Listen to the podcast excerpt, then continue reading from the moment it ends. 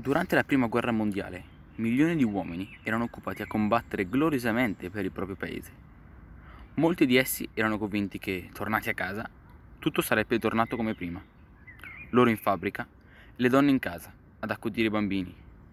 Ma le donne che avrebbero dovuto tornare in casa, dopo aver dimostrato a tutti, ma soprattutto a loro stesse, che erano più che capaci di svolgere lavori maschili, tra virgolette, si rifiutarono e col tempo diventeranno sempre più forti. Nella serie Peaky Blinders c'è una donna a cui piace sempre tenere il coltello dalla parte del manico e ci riesce, grazie alla sua forza ed intelligenza. È Polly Gray, anche detta zia Polly. Lei, seppur in una serie televisiva, è la voce di molte donne, donne forti, che lottano per ciò che gli spetta. Oggi parleremo proprio di lei, della sua vita e ciò che fa nella serie. Elizabeth Polly Gray è il matriarcato della famiglia Shelby. È la zia dei fratelli Shelby, Thomas, Arthur, John e Finn. La tesoriera della banda criminale di Birmingham, i Peaky Blinders. Una contabile da invidiare. È lei che ha gestito gli affari dei Peaky Blinders mentre i suoi nipoti erano in guerra. Non ufficialmente, lei è il capo della famiglia Shelby e il più delle volte è lei la consigliera di fiducia di Tommy, riguardo al lavoro e alla sua vita personale. L'outline di questa donna è più che interessante. Originaria da una famiglia di zingari, gli Shelby, è la figlia di Mr. Shelby e Beardy Boswell. In una scena della serie, suo figlio Michael deve assentarsi per stare con una famiglia di nomadi e Polly gli dice che sua nonna era una principessa zingara, la madre di Polly. Indossa sempre una madonna nera questo è ciò che ci fa capire che lei è in parte zingara.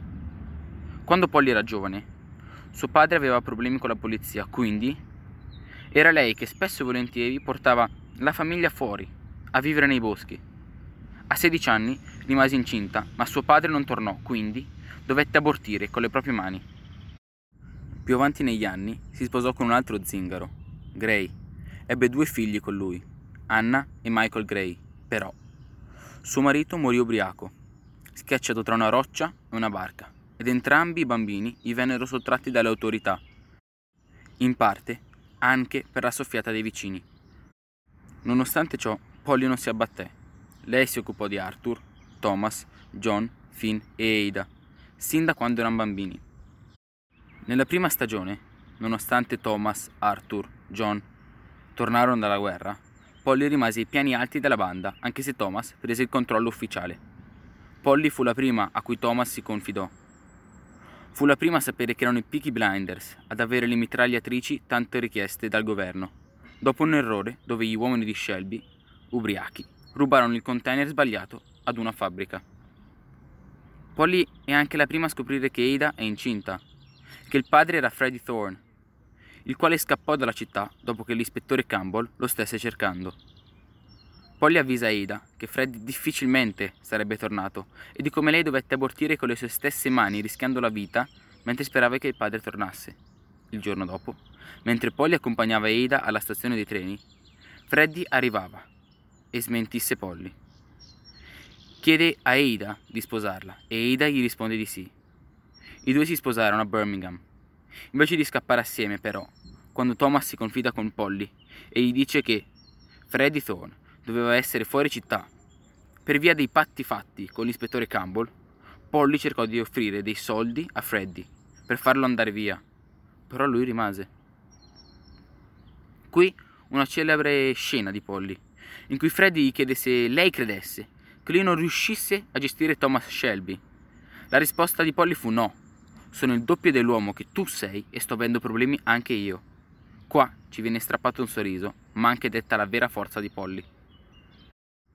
Quando nacque il bambino, tutti erano con Ada, ma Freddy venne preso dalla polizia grazie ad una soffiata. Polly, assieme a tutti, sospettava che sia stato Thomas, ma ciò nonostante, è proprio Polly a convincere Ada a perdonare Thomas. È grazie a Polly che le acque si calmano. L'ultima scena in cui vediamo Polly come protagonista è con Grace, la quale ha appena tradito tutta la famiglia Shelby. Polly si rifiuta di mettersi le mani addosso. Si siede ad un tavolo con Grace e la avvisa, con molta calma, che anche se Thomas l'accetterà nella famiglia, lei non lo farà mai. E se tradisce di nuovo, la uccide. Lo disse con tutta la freddezza del mondo. Ancora qua vediamo la calma e la ragionevolezza di Polly, che ha la meglio sull'istinto. Nella seconda serie vediamo Polly diversa, molto più emotiva. E il motivo c'è. Polly andò da una donna che leggeva le mani per scoprire dove erano i suoi figli. La donna gli dice che sua figlia è morta, ma suo figlio no. Appena uscita Polly inizia a piangere. Qua notiamo quanto Polly creda in queste cose, nella superstizione, dato che la tratta come la pura verità. Più avanti, Thomas scopre cosa succede ai figli. La figlia morì veramente, però Thomas riuscì a localizzare il figlio. Non diede l'indirizzo del figlio a Polly per evitare che lei lo incontri con la sua famiglia e lo spaventi. Polly minaccia Thomas con una pistola, il motivo per cui Thomas non gli dice nulla, una pistola. Thomas va a trovare Michael a casa sua e gli lascia l'indirizzo di Polly.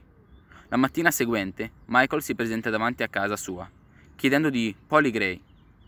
Più avanti Michael diventa contabile della famiglia Shelby ma a patto che non sia coinvolto in affari illegali. Le cose non vanno come previsto.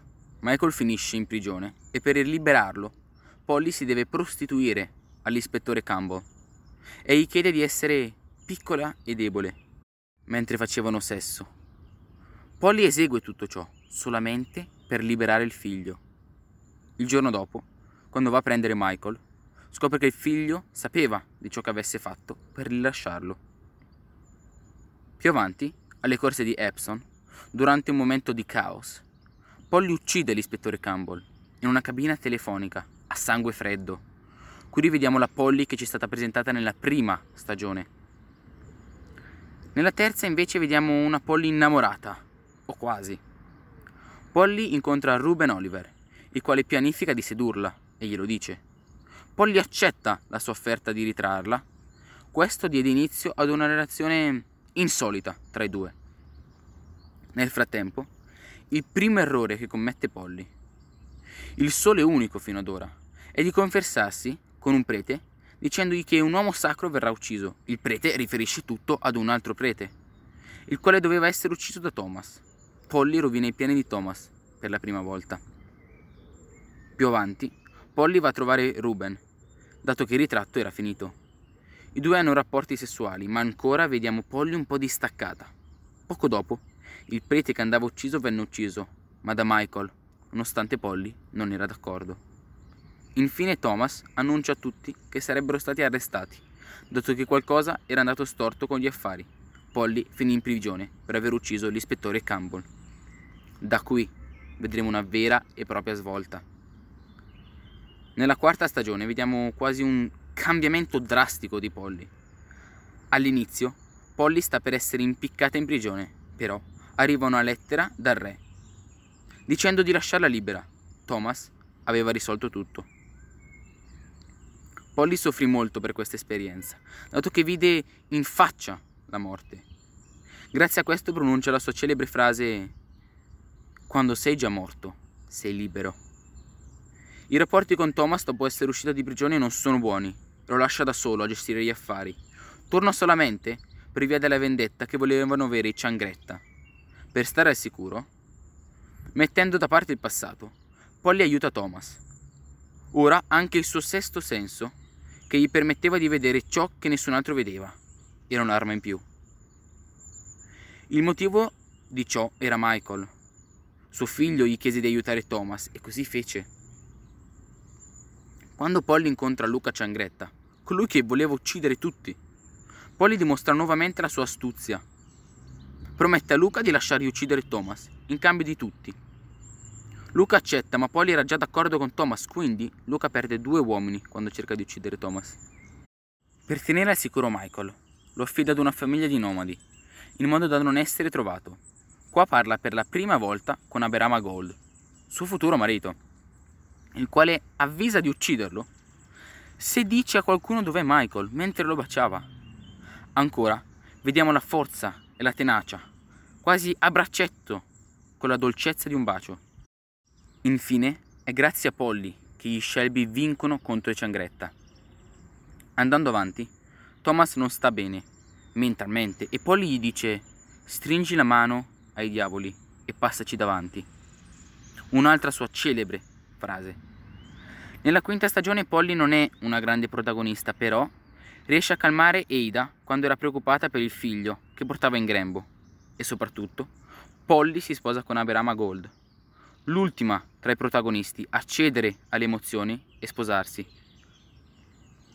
La serie finisce qui e se vogliamo definire questa donna, che quasi prende vita per via di ciò che rappresenta, possiamo dire che è una donna di sostanza, astuzia, forza e classe.